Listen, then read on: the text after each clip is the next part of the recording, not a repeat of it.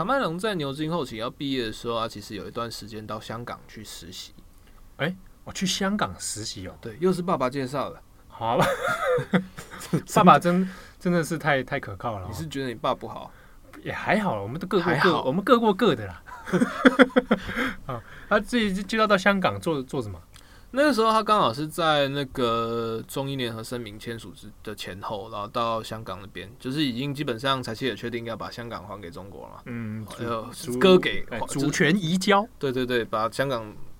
收不知道怎么讲啊，就是弄回给中移交给中国。对，所以那个时候他刚好去香港，然后到那个怡和洋行去工作。那个时候其实也算是实习啦，就是等于 gap year，然后去给他去各圈晃一晃，去看这种就是。殖民公司是如何运作，如何宰制大家的？对，其实怡和洋行其实当初是在那个十九世纪，他们是卖鸦片，然后跟跟中国那边就是把 把鸦片倾销到中国，然后致富，然后后来就是 后来就是香港割给英国之后，也是在那边投资房地产啊，然后各种。等于大型的投资财团，那直到现在，比如说，我记得好像是香港还是哪里的那种 Seven Eleven 啊，什么，其实都是怡和央行下面的。哦，这样啊？对，就是地产啊，主要做地产投资啊，等等的。那卡麦隆去那边，感觉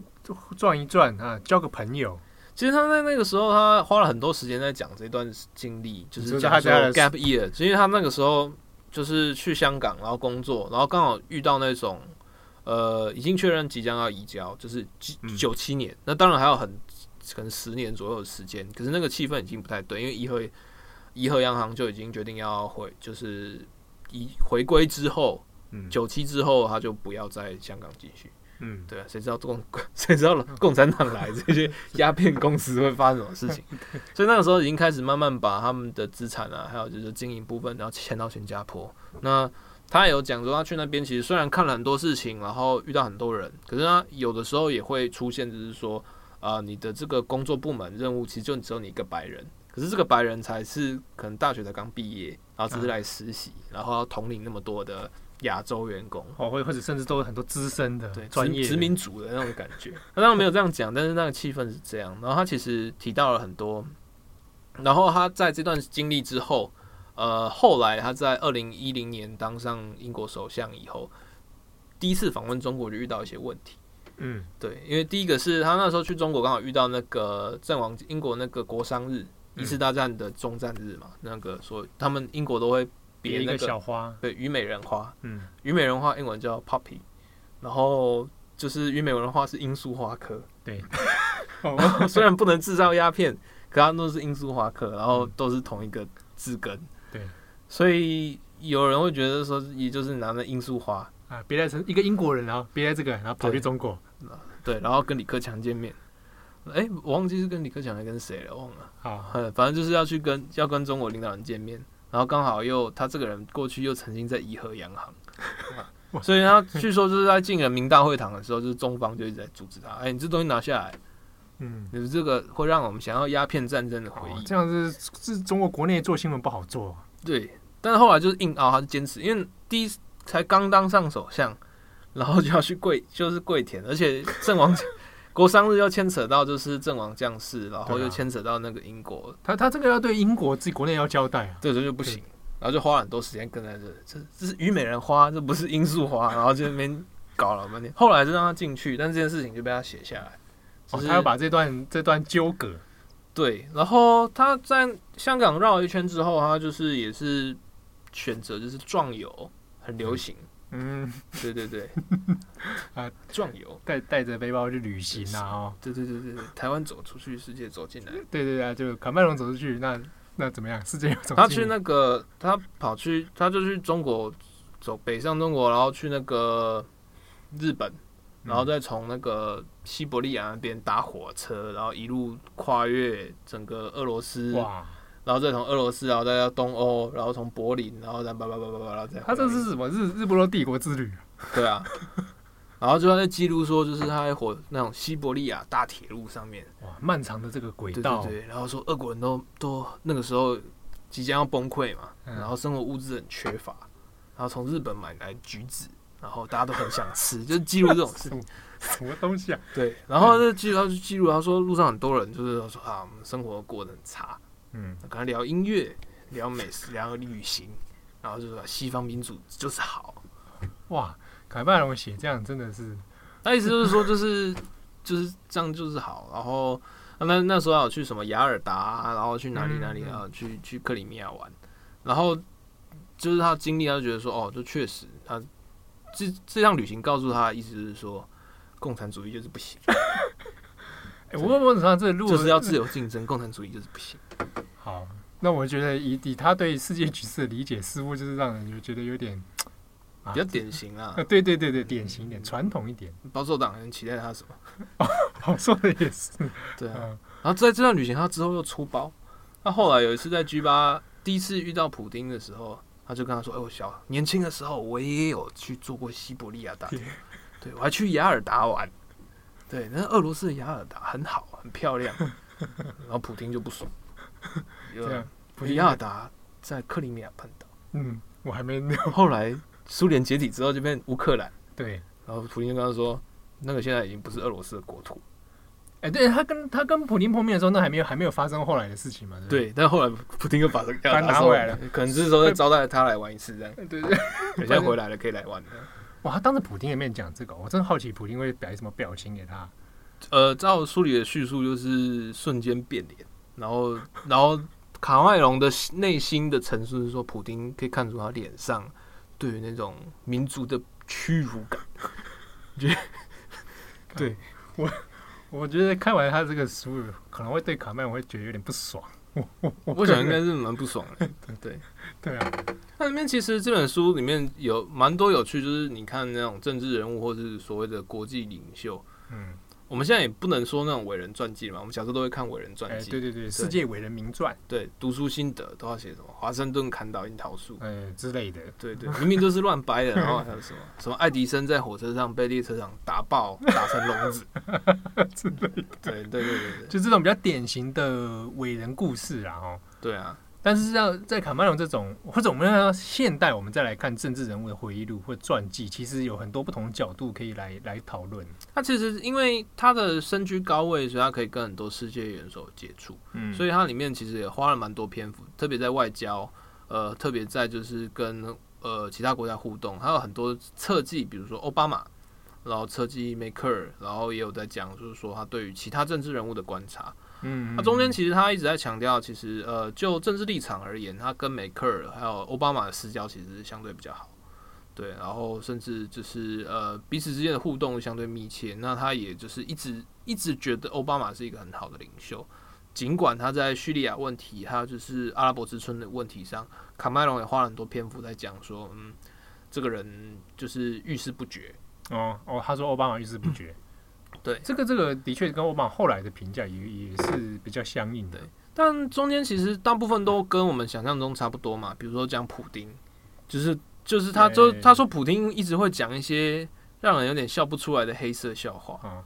对，就是充满恶意的笑话，对对，而且都是跟这种国族主义或者刻板印象有相关，跟或者跟政治有关的。对对对对，就是你要笑也不是，要不笑也不是，普京就喜欢搞你，啊，然后你又不知道普京在想什么。对对对，然后梅克尔的话，其实就是相对，他是说他台面上虽然看起来就是很严肃、很无聊，然后很保守，可他私底下其实有很多胜立场，他其实会相当对英国很友善，然后也会认为就是所谓的英式民主其实是一个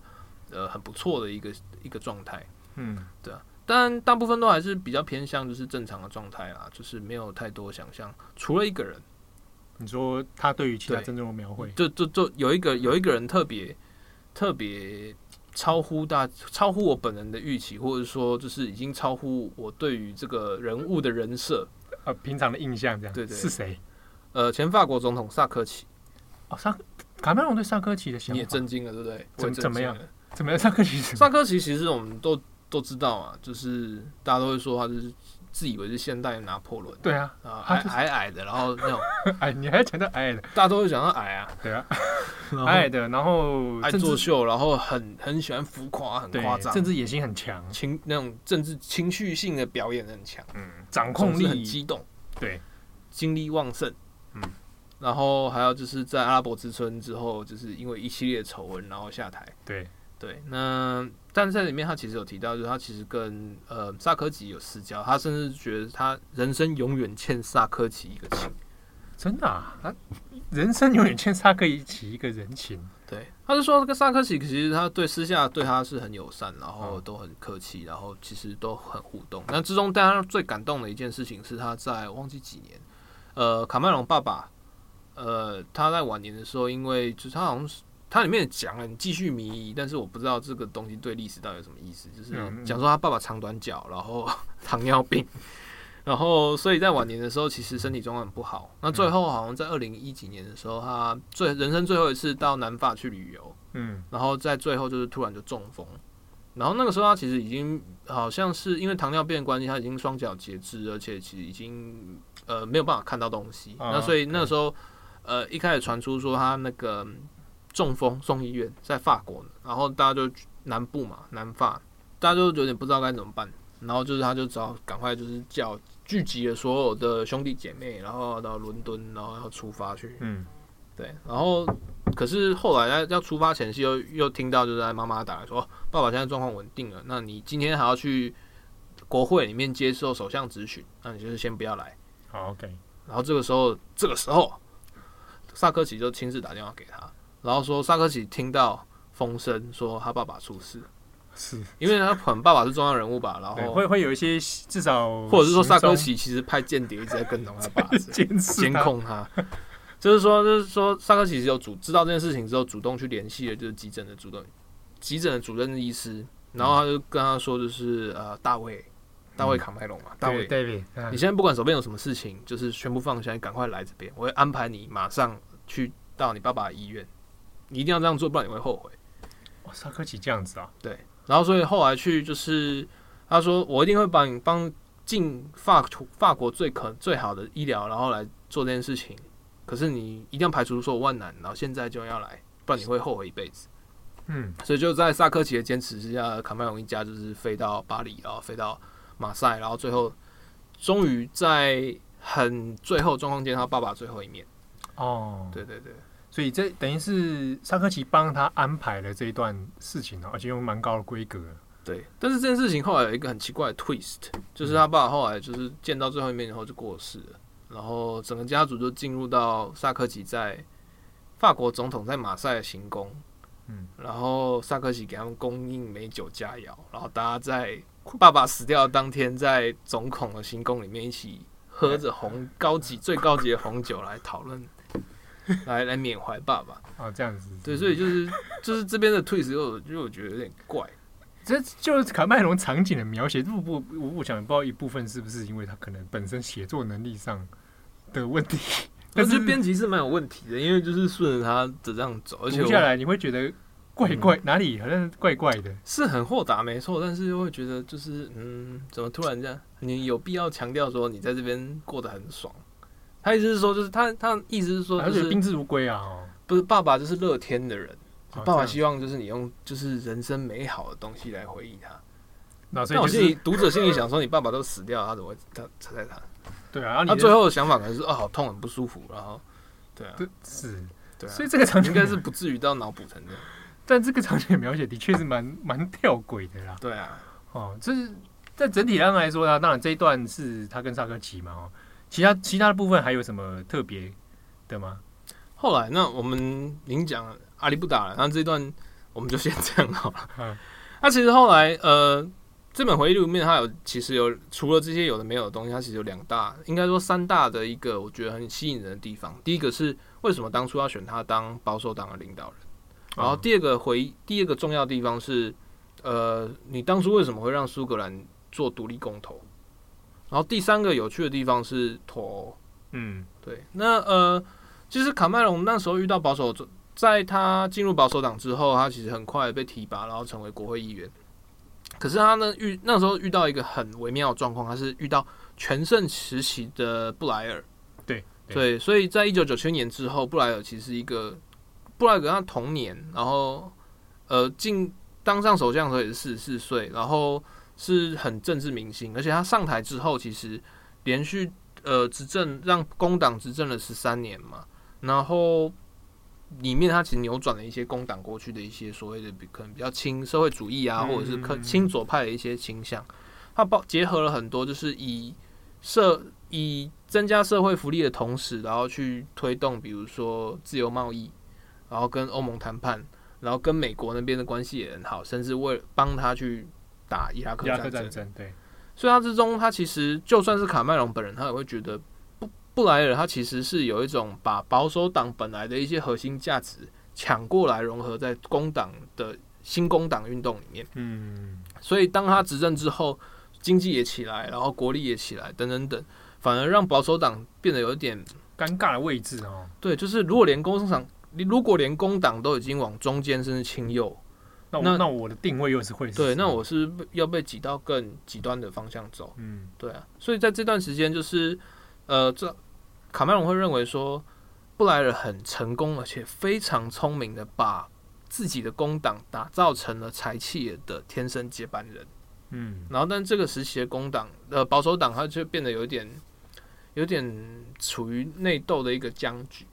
就是等于说柴契尔留下来的那一批人，他他们的说法就是所谓党内大佬，嗯，文中的叙述叫做上古神兽，嗯嗯，Big Beast，就是那些嗯资历很深，然后党内的人脉很够的人，那这些人他可能又有一些，比如说很保守，比如说反同婚。我现在在讲英国保守党，不是不是在讲什么，不要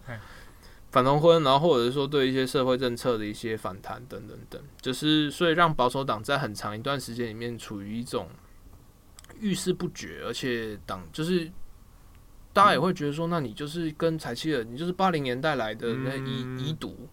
然后你很多东西逻辑都是八零年代，那很落伍。你没办法回应当代社会的要需求啊，对，不性感，然后也没有什么政治明星，嗯、然后也提不出什么好像比工党好的愿景，嗯，对啊，那在伊拉克战争啊这些，你们又没有办法阻止他，就很虚弱无力，那大家为什么要选你？嗯，然后所以这个时候就是右翼的一些声量啊，其实慢慢转移到就是那时候新兴的呃自由民主党，所以在这段期间，保守党里面它其实也有一些世代分裂的问题，就包括就是上古神兽。他们很有党内的力量，把持了就是那些金主的的资源，打保持党机器。对，可是你又选不赢，然后你也提不出一个很吸引人的党纲。对啊，开那种政党大会啊，都还要找那种罐头音效来，很非常悲惨。对啊，没有，所以呃，以卡麦隆为首的这一些新生代的人，大概在二零零五年的时候开始就发动策动所谓的宫廷政变，嗯、就是用就新就在讲说我们要做新的。新的保守党，然后那时候提出的口号，比如说是 Vote Blue，然后 Go Green。Blue 是保守党的颜色，嗯，就是蓝色，蓝就是所以就是说你投给保守党，但是我们会走，就是可能相对于更也，我们也会顾及到所谓的进步派的一些的一些政策等等等。那所以我们就是反去吞回来，去反噬工党的那一些福利政策，嗯，就是用。不来的手段，然后逆向打回去。嗯，呃，可是在这段时间，他虽然选赢了，那但中间也遇到了一些呃，可能比较天时地利的状况。他一直也在讲，他其实非常非常佩服布莱尔。他会觉得说，如果要跟布莱尔一对一的话，就是卡麦隆或他的保守党是基本上不可能有获胜的机会，或者是要获胜会非常付出非常大的代价。但是后来布莱尔因为当太久了，那工党自己也会有内斗问题。然后再加上，就伊拉克战争，其实让他就是有点元气大伤，嗯、所以他当二零一七年就是布莱尔就是下台之后，呃，接任的 Golden Brown，他的脾气很硬，苏格兰人，脾气很硬，然后又是很难相处，然后引发了一连串内斗啊，还有等等丑闻风暴，才让工党有机会在二零一零年的选举里面成为就是国会第一大党。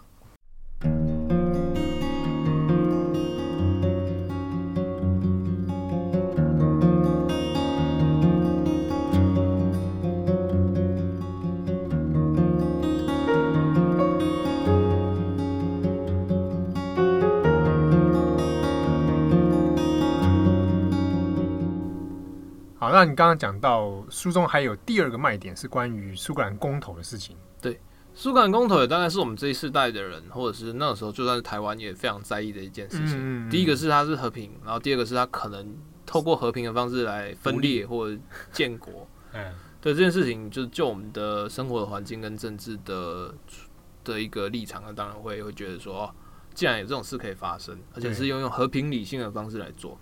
对。那呃，卡梅隆那时候其实也有在讲，就是关于苏格兰的事情。其实呃，保守党或者是他本人政策，一直以来都是所谓的 One Nation，就是英国作为单一单一民族，或者说英国作为一个重大框架。可是，在二零一一年上台之后，他其实也发现了几个问题。第一个是苏格兰独立的那个民族主义的声量越来越强。然后，其中一个他跟归归咎的原因，是因为就是通呃布莱尔在上台之后，对于呃，苏格兰的议会就是开始，他同意就是让苏格兰成立议会等等等，给苏格兰的事权太大。嗯，当初布莱尔他就是比如说让他让苏格兰得到了一些就是地方自治的权利，他目的本来就是说好，那我给你一些自治权利，那你们在全国选举里面就会支持工党，然后就是如果给你一些自治权利，那你们就自己负责，那可能就不会对于就是大家每次都说啊，都是伦敦在决定事情。然后都是伦敦在抢食资源，都是伦敦在宰制苏格兰的文化、历史跟民族传统等等等，可能会相对比较好一点。但卡麦隆发现说，虽然这这个状况好像虽然让他们自治，但结果就是让苏格兰人好像呃更积极，民族主义反而变得更积极。就他的说法认为就是说，反而助长了就是苏独的气氛。就英国的角度来来讲，可能会有点说得寸进尺的感觉。我让你一点之后，你就越要越多。对。他有特别提到，那个时候，呃，在那次大选里面，苏格兰民主党的主席，呃，Alex Salmond，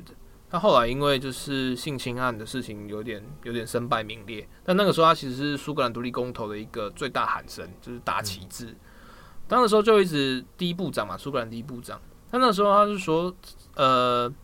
，Salmon 是他遇过最油条而且最奸诈的政客。嗯，所以他就是一直很小心翼翼的，不希望就是比如去拒绝，就是比如说如果拒绝苏格兰要什么东西，或者是拒绝让你独立公投，那苏格兰民主党就会把这个东西塑造成说啊，你看又来了，英英国英格兰人就是不想让苏格兰人当家，嗯，对，所以他后来的斟酌点是有两个，第一个是就保守党的党魁立场，或者是就自由主义的立场来讲。英国政府的那个时候，二零一零年刚好遇到金融海啸过后要大复苏，它经过大概五年左右的总结，所以在这段时间他会期待说，那我用赋权的方式来减少中央给地方的预算，嗯，所以就是赋，但这个前提是要地方自治跟地方赋权，把这些行政的压力转移到行政的一些人事成本转移到地方，所以这个东西你要自治，我可以理解，然后我也想要这样做，因为我不想再给你钱，嗯。然后第二个问题是说，他也判断说，如果在这个状况之下，不趁就是比如说英国经济还在复苏阶段，然后英格兰的经英格兰伦敦这边还有就是经济的一些复苏筹码的时候，去把战场设定成对英格兰比较有利的状况之下，我怎么知道可能十年之后、五年之后，这个苏独的气氛会不会不可收拾？嗯，会不会变得跟爱尔兰一样，北爱尔兰一样？嗯，所以他就是说，那与其这样，那我趁早。趁早收割这件事情，我们趁早来对决。哦，所以这是卡麦隆当时的初衷的想法。对，他会认为说在，在呃公投这边不是不可以，因为其实民调里面可能就是还是不太可能一开始啦，是就是他们的判断就是说，想要留在英国，以英国的人还是可以理解。但他也认知到，就是说之中其实很多状况是跟情绪、民族情绪有关系。他其实并不真的是，比如说政治的理理性，并不真的是为了金钱。那有的时候就是一个 kimoji，嗯，对。那所以要是要去左右这个情绪里面，它就会牵扯到很多，比如说公投题目。那比如说他那时候就，比如说公投的时候就来讨论说，那是不是要用两个问题啊？嗯、就是啊，或者是说要不要用说呃答案是呃 leave or remain 啊？哦，对。那后后来就是在卡麦隆的操作跟呃运筹帷幄之下，变成 yes and no。嗯嗯，对啊。那留在英国，对啊，独、嗯、立变 yes，然后然后然后留在那边就 no，就是在题目操作上面有一些有一些巧思设计，然后他说是非题就是正反，这样、嗯、会加强你的就是对于那个不不安感的那种，对对对对，那个对于后果的那个那个取舍，对冲击，对，而且相对于后来的脱欧，就是呃，在呃苏格兰独立公投这边，它其实也有很多不同的一些意见，所以就是尽早收拾这件事情是好的。可是后来就是当时间越来越近，他就发现说啊，事情啊不太对劲，因为的所有的那种民族动员都被鼓舞起来，然后他会也会害怕说，到底会不会。啊，被翻船，阴沟翻船，嗯，变数有点有点增加了。对啊，所以他这里面他就也包括说，他对就是也有在去策动皇室去女王去说，请苏格兰冷静的好好想要投什么啊。对，那这些东西就是都后来就是以十 percent 左右的结局，就是就是勉强阻止了这件事情。对，但但但你是说，在他任内差一点，有迈向这样的呃，对卡曼来说，可能是某种程程度上的危机啊。对，因为在我们事后看来，当然就觉得他很像在政治自杀或者是一个豪赌。对，但是他其实有几个逻辑，就是第一个是我们刚刚讲父权嘛，然后还有就是尽早设、尽早解决战场。对，然后再来还有第三个问题，其实是说，呃，他上台之后，其实一直很想要拖，认为做这种攸关于政治权利或主权的事情，应该由人民决定。就他的政治的信仰里面，他会觉得就是用公投来决定重大政策。其实是应该要做的。嗯，他有提到说，嗯，这我们回到第二个，就是他那个脱欧为什么要脱欧？对，他其实有在讲说，呃，英国要不要对于欧盟政策做公投这件事情，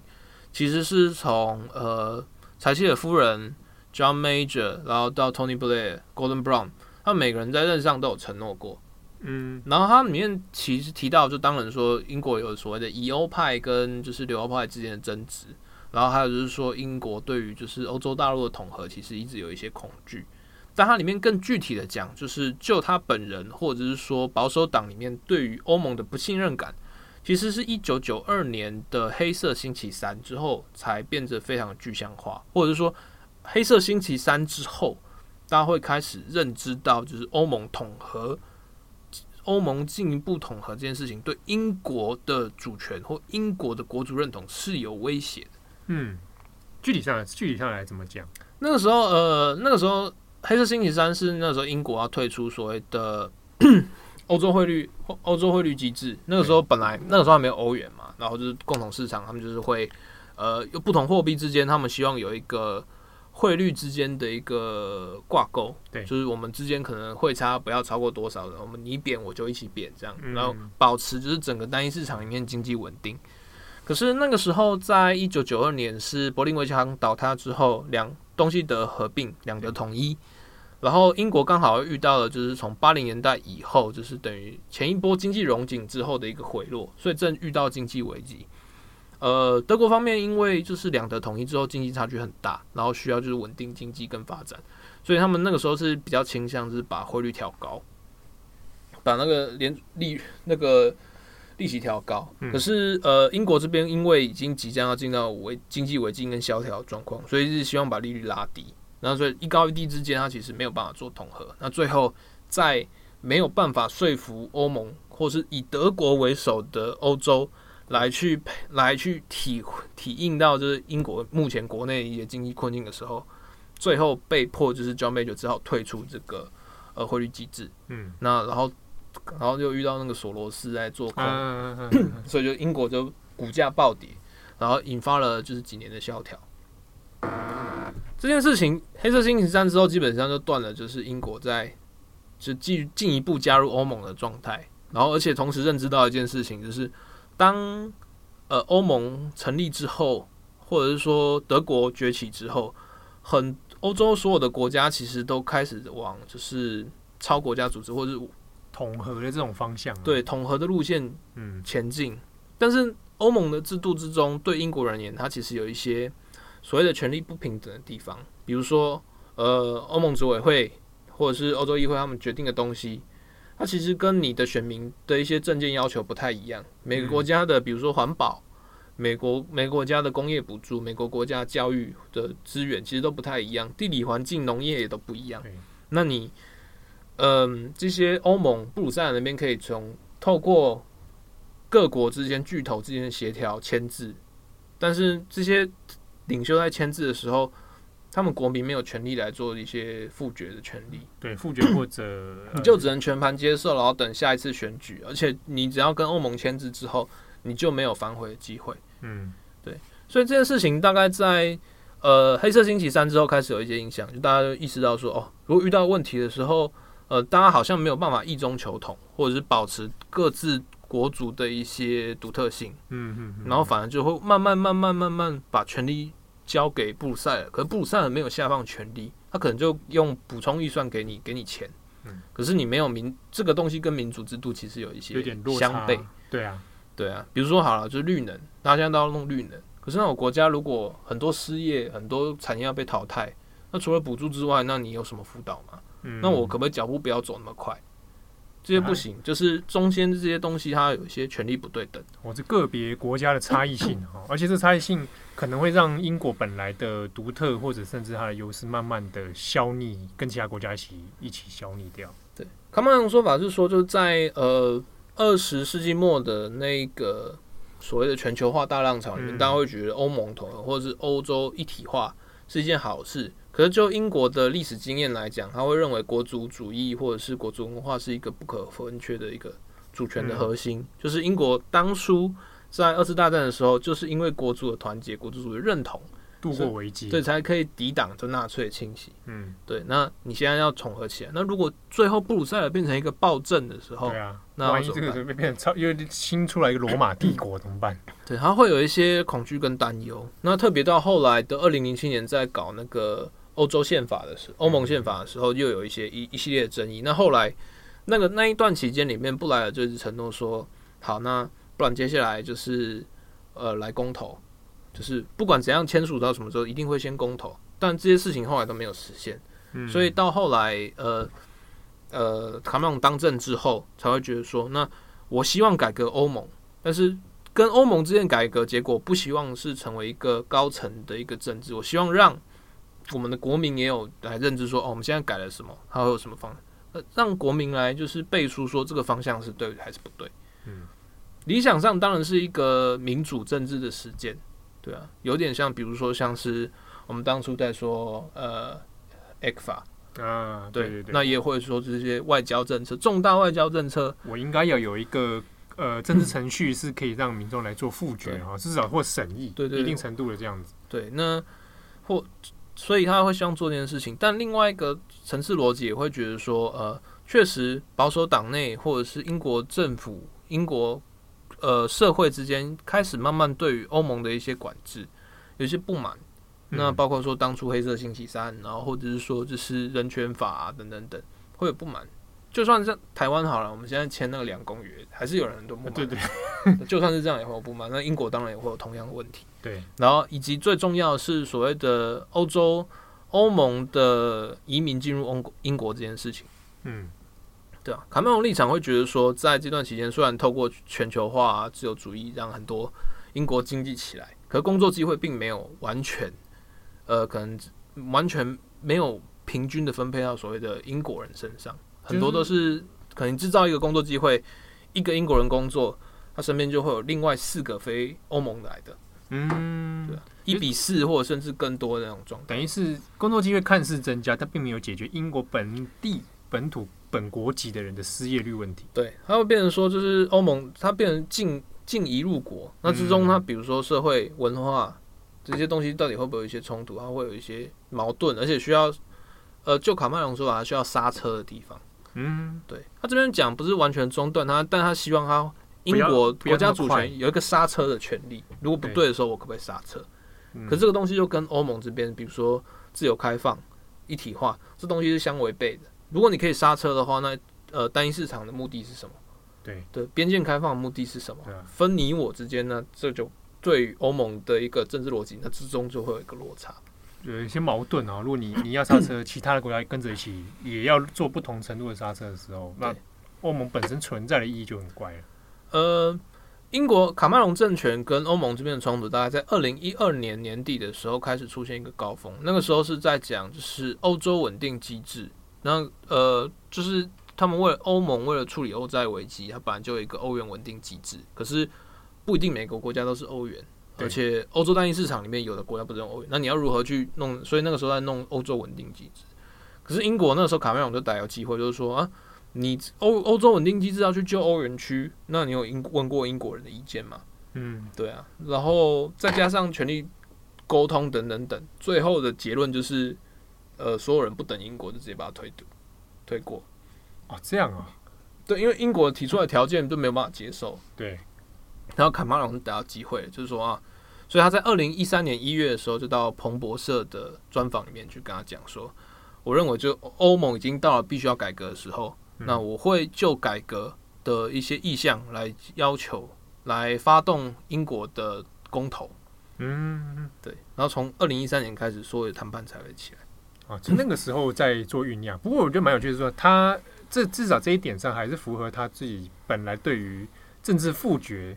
的概念上是希望诉诸于公投这件事情。对，但可是他这边有特别提到一点，就是后来很多就是比如说对脱欧的好像貌似很强烈的这些人，当初其实都、嗯、我知道，就是对 他说，像二零一三年的时候，呃，他说要脱公投，呃，George Osborne 就觉得那个时候的财务财政大臣就觉得就是呃可以。可是像呃 Michael Gove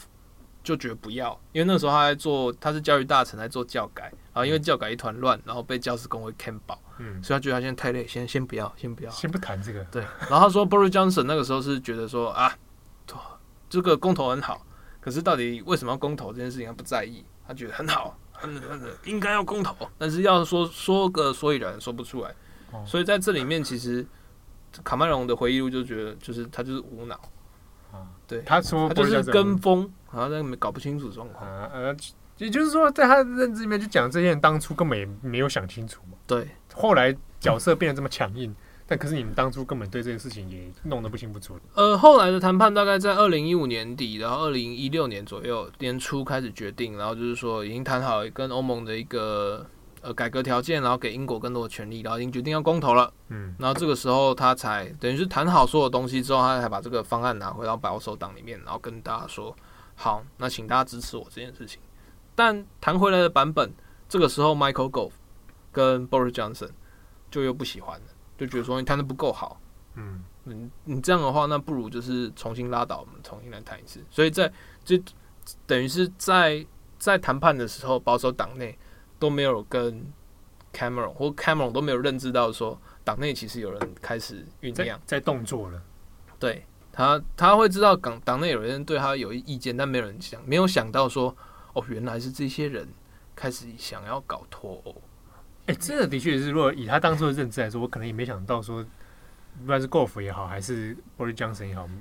就觉得他们好像跟脱欧有一段距离，有没有？一开始在宣布要脱要公投之后，其实卡麦隆他的他的盘算啊，掐指一算，他觉得其实一定是呃留欧派会赢，因为那时候脱欧派的战将是那个 Nigel Farage 啊，法拉吉啊，对啊，法拉吉他他在他的形容里面，法拉吉就是一个他没有办法理解为什么英国人会喜欢法拉吉，因为他是他最初也无法理解，他说他形容就是法拉吉他在庶民的形象就是很草根很庶民。跟一跟你嘻嘻哈哈，对啊，讲干话，然后就是给他打倒，就是那种政治精英，对对对，然后就反对欧盟移民。可是他有提到说，法拉吉他从政也从政二十年了，他本身就是政治的核心人物之一。他这是老政客、老油条，然后再来他也是读好学校，然后他太太还是德国人，哇，对，那你为什么为他就没有办法理解为什么英国人要对这种丑角，啊，也会感兴趣，还是完全不一致嘛？对啊，那所以他就觉得说要打倒法拉吉应该不是什么太难的事情。那问题是后来 Golf 跟他说他没有办法认同，等到说跟欧盟谈完之后要脱欧之后要公投了，Michael Golf 才跟他说我没有办法认同这件事情。尽尽管说呃卡麦隆一直在慰留他跟 Boris Johnson，因为这两个那个时候就有点骑墙派，嗯，他是认为是说只要这两个人留住或者是不要让他们打上脱欧，这场公投就没有问题。嗯，没有想到 Golf 第一个发难。而且卡麦隆跟 Golf 的关系其实很好，他们都还会招待彼此去彼此家里面做客啊，很常年的关系，至交，至交也不错，对不对？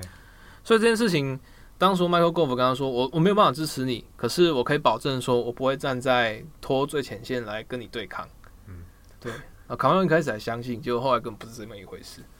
哇，这个是很伤心的。对，然后而且后来就是因为 Golf 宣布要加入脱欧阵营，然后 Boris Johnson 开始动摇，因为他那个时候他其实 Boris Johnson 在要去宣布要决定要去留外脱欧这边，他其实有写了两份讲稿。他一份是支持脱欧，然后等于是自己跟自己辩论，然后到最后一刻他都没有办法决定。然后可是 Gove 加入之后，他开始 Boris 开始不安，因为他没有办法接受就是脱欧这种很很大条的事情，大卫对抗歌利亚这种浪漫主义的事情，这种光环被 Michael Gove 抢走。哦，因为他会牵扯到你可不可以统合党内的激进派。然后还有统合，这是整个历史的进程，嗯，就是你有没有办法站去站上那个风口浪尖呢？对，所以就变成说啊，Michael Gove 加入那不行，我一定要，所以两个人就倒过去，而且就是等于是在最后一刻，然后在所有事情都已经瞧好的时候，突然背后给 David Cameron 一刀，哇，真不愧是 Boris Johnson。对，所以呃，卡麦隆到后来都一直没有办法原谅 Gove，然后也一直觉得就是他他至于 Boris Johnson 是还好，因为。Johnson 就是背叛诚信嘛，对，而且他对 Boris 的评价其实不高，嗯，所以他会觉得就是就一直在讲干话，然后骑墙，对，而且中心思想，对，所以但是 Michael Gove 这件事情，他会觉得你跟我那么久，然后我也一直在承诺你，嗯，那你为什么要这样做？这也就是说，在政治上也好，政治上的盟友、私人上面的亲信，居然这样子背叛。哦，那也导致他后来的政治生命的突然的终结。对，后来等到呃中间他过程里面，其实，在最后两章，卡麦隆情绪是明显，对于脱欧这件事还充满很多愤恨。他认为他的主张是我脱欧这个公投这件事情是应该要做，不管怎样程度他都要做。可是问题之所以大家后来会这样决定，包括他没有办法应对，比如说托派的假新闻，嗯，然后一些不实的一些控诉。他都知道这些东西是不对，但他没有办法有效去回应的那一种大家被煽动起来的不实情绪。当时的媒体舆论战这件事情，他等于是 一接二连三失手了。对，那个时候是在川普之前，所以大概前半年，所以等于是脱欧是第一个失手。他没有办法回应，就是所有的情绪，没有办法很好的体察，然后没有办法回，然后最后导致就是以大概两 percent、三 percent 的差距，然后输掉。嗯，所以那输掉之后，他大概意识到就是好，自己的政治生涯就是完全结束。他不可能再次重返，也不可能在保守党的脱欧进程里面再有任何的讨论。虽然说像呃，George Osborne 他们会觉得说，你公投是人民的决定，那如果你人民这样决定，你就执行人民的意见就好了。嗯，可是他会说，就是他带领的政府其实是为留欧派来背书。那接下来要做脱欧进程，那就这个政治立场而言，他其实没有公信力来做这件事情，或者你心里面就自我矛盾了。对，我做到说做不好，大家会觉得说，那我是不是故意做不好？对啊，我没有办法再继续在这个状况下继续统合这个政府，没有办法再带领这个政府，所以他才会在公投结束的当天下午，就是当天早上了，就宣布就是说，好，那我愿意辞职。嗯，对啊，是时间是二零一六年的时候。对啊，后来他也稍微简单的讲一下心境，就是辞职之后啊，那一天就是整个，照他的说法，他就有点像行尸走肉，就是他可以，他可以感受到唐宁街时，然后首相官邸里面的那种氛围。权力的流逝，哦，这个，嗯，我当然可以想象啊。你在那段时间你是看守啊，然后你还是每天要去报告，还是要去批红盒子里面信，然后可是大家已经不在意，新闻上面不都在讨论就是下一任首相，对，然后你去哪里，大家也都是用一种行影如离，然后也不太会有人再来拜访你。那虽然过过程中只有一个月，然后你还是有很多行程，可是你就会觉得已经在数馒头。对啊，然后大家眼神飘来飘去，也其实也不是叫在你身上，而且你又没有办法放下，说我失败，而且是这种历史性惨败，不是输了一个选举那么简单的事情，是我亲手把英国推到一个我不知道会发生什么事的渊手里。啊，而且当时的年龄其实以，以政治人物来说，他不算是很老，四十九岁，对啊，人生四十九岁就结束了，这个对一个政治人物来说是一个很重大的一种扼杀。对啊，而且最后结局竟然是这样，嗯，然后历史会怎么看我？然后所以才会有这本就是《罪臣存查》。可是他在书中的最后，如只是留下这样子这种内疚吗？或愤怒吗？他其实一不断的坚持说公投这件事情是对的，然后结果虽然不尽理想，但是公投这件事情是应该要做的。他仍然坚持拖公投这件事情是要做，尽管说到现在还是有很多讨论，就是呃，到底应不应该把这件事情拿来当公投？因为他当然牵扯到，虽然说照他来讲是直接民主，可是那你已经有议会啦，那你中间又有牵扯到相当多的专业，那中间还有就是比如说正反的一些资讯透明化，真的那个时候都可以透过那么短时间三个月内要做公投这件事情就可以。就可以就很好的交代，让大家想清楚吗？还是只是把问题推给民众来决定？嗯，就是说，卡麦隆不断把可能在书中里面想自己回归到那个很像初衷是理想的那个理想主义者的角色。可是我们回过头来看，你当初明明应该有更多更好或者其他的方式来把你这个理想去实践的，但是最后却是得到这样的结局。对。这本书对我来讲其实蛮有趣的。第一个是他把所有的角色都人物化，我可以透过他的就是人生轨迹，然后发现哦，原来 Theresa May 是这个时候出来的。啊、然后如果 Boris Johnson 在他眼中的第一印象是这个样子。嗯嗯。然后他跟普丁的遭遇等等等。啊，沙科齐。对。但之中我有一些不满的地方，就是比如说他写信东西讲的太多，而且他其实在里面也有一些重大政策没有，比如说他对中国，哦、呃，或者是说他明明有去过香港。那散运的时候，他也有也有也有意识到，就是香港的民主运动，你明明就有一个地缘的一个亲缘关系在，那你为什么都没有反应？书中也没有讲，中国就是一个草草带过，还有提到就是人权啊，等等等，然后也觉得就中国这个制度这样下去是不行的，草草带过。对，可是当初不痛不痒，对，可是你当初也就是这样不痛不痒的带过，所以总体来讲，不过我觉得这个就是在一个。政治人物他的自我回忆录里面，我觉得还蛮多可以讨论的地方。是比如说，他想透过这一本，想给自己的一个，呃，我想给后世的人看的一个东西。你们想认识的卡麦隆，那他想要特别呈现某一个样貌。但后来我自己，因为大家觉得就是转角一页书就是要推书，但这本书坦白讲，就是我自己觉得可以不用看。就是，除非你对你，除非有真的需要，或者是真的对于脱欧这件事情要很深入的一个第一人称的了解，嗯，不然这本书里面它有很多问题，我觉得读起来会让人很痛苦，不是一个很快乐的事情。嗯，比如说你说阅读上的痛苦，对，比如说他就你要一直进入卡麦隆的大脑回路里面，然后在里面一直迷宫，你不知道他到底这一段到底要讲到什么时候，会觉得很不耐烦，然后你会，我我。我就一个外国人读完之后，反而会觉得加深了你就是一个过气政客，啰里吧嗦，是不是？悲惨，可怜呢、啊？有这种印象？对，真的觉得蛮可怜的，就觉得你你你的一生一生就是在政治里面这样，很快崛起，很快陨落。那除此之外，你是不是没有别的事可以做？你可以做一点正事嘛？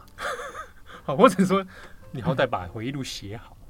对不对？架架构拉清楚。说真的，好看的回忆录是有的，哦，有政治人物或者好看的传记。但是这我自己没看这一本，那听你这样讲，觉得有点悲惨呢。有有，当然有很多第一手，然后是很好玩的。嗯，比如说互动、背叛，嗯嗯嗯，对啊，指控、讨厌你，赶紧把这些东西抽出来当精华版，可能对对对对对对对。但除了这些书斋之外，很大部分大概四十七章里面，大概有四十章都是在讲他的哲学回路。就是，所以到后来变得有一点琐碎，对，而且很像是为了为了为了为自己证明清白，然后一直在讲一直在讲，自我辩白哦。对，但是中间比如说细节的架构啊、时空的带入啊，会让人觉得有点疲倦。嗯，对啊，这个后来我也觉得说，你当初拖之所以没有办法好好跟民众沟通，可能是这一层没有办法面对，没有办法接上线有关。啊，哎、欸，这个好像有，我觉得我觉得那个部分好像有反映在。某种程度上啊，具体表现在他的这本回忆录的写作方式里。有用这种角度来讲，他回忆录就是成功的啊，因为他成功了塑造了立体化当初外界对他的指控那些 Porsche 的形象。对，公子哥就变成这本书。然后对，就是就是完全证明了大家对你的刻板印象是正确的。嗯，对。